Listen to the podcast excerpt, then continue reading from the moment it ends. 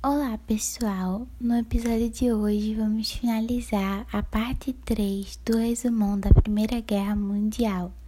Lembrando que eu ainda vou fazer pequenos episódiozinhos, acho que mais curtinhos, sobre, sobre pequenas coisas importantes, como batalhas importantes durante a Primeira Guerra, sobre é, a questão dos Balcãs e sobre alguns avanços medicinais e bélicos durante a Primeira Guerra.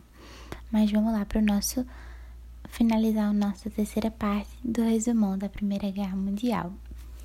Da última vez que a gente, do último episódio, nós chegamos à conclusão de que havia ocorrido o fim da guerra devido à falta de recursos do lado das alianças, que estava tudo devastado, estava tudo, tava tudo indo muito mal. E aí a Tríplice Aliança se rendeu. Com o fim da guerra, for, foram propostos os 14 pontos de Wilson, que é como a guerra deveria acabar.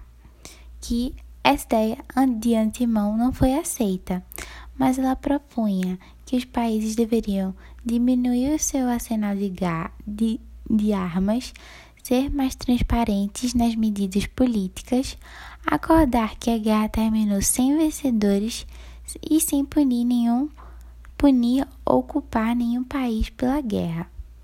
Bom, como eu já havia dito, não rolou. E aí, é, também propunha a criação de um órgão internacional chamado Liga das Nações, que o objetivo era assegurar a paz entre os países. Essa Liga das Nações deu certo e só foi desfeita durante a Segunda Guerra Mundial, mas a gente vai chegar lá em um dos episódios, mas até então ela existe. O que realmente aconteceu foi o Tratado de Versalhes, que basicamente lascou a Alemanha todinha, e eu vou explicar para vocês por quê.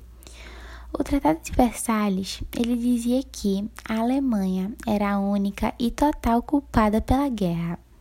Fazia a Alemanha não poder ter exércitos com mais de 100 mil soldados, não poderia produzir nem armas nem tanques, retirou todas as colônias da África e da Ásia da Alemanha, distribuiu as terras alemãs para os outros países, devolveu para a França, devolveu para a França a Alsácia-Lorena e cortou a Alemanha com o corredor polonês, que isso vai vir a ser uma grande confusão durante a Segunda Guerra Mundial, spoiler, mas como eu disse, a gente ainda vai chegar lá.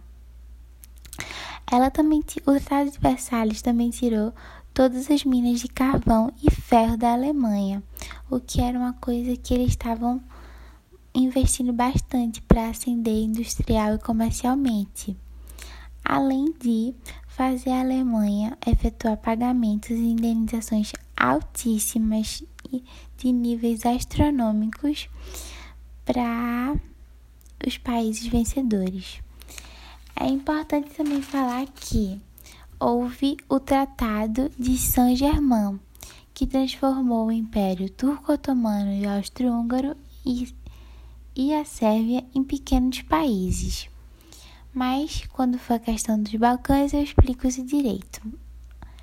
Então, as consequências foram. As consequências. Esse foi o Tratado Versalhes, mas as consequências, falando em termos de população e tudo mais, foram as seguintes.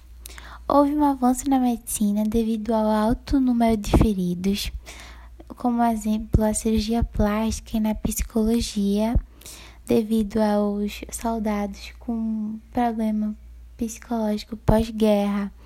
Houve uma baixa de homens que foram para a guerra, fazendo com que aumentasse o espaço das mulheres no mercado de trabalho.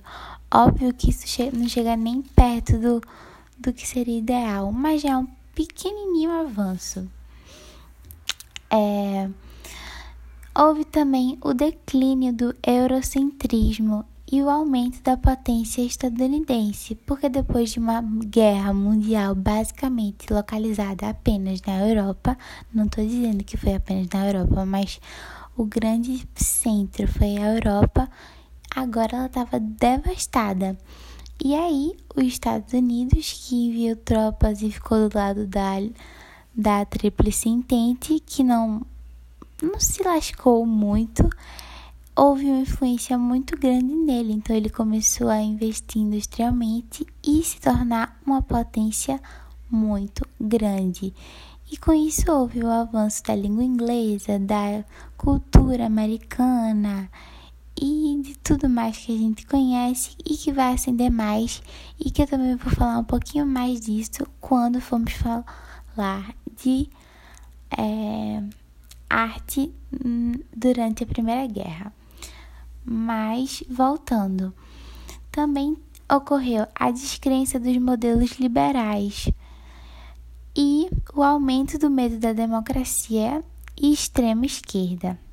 Houve também o aumento da popularidade de, de ideologias de extrema direita, o que seria um grande gatilho para a Segunda Guerra Mundial, e é, como por exemplo os regimes da, Ale, da Itália e da Alemanha, como nazismo e fascismo.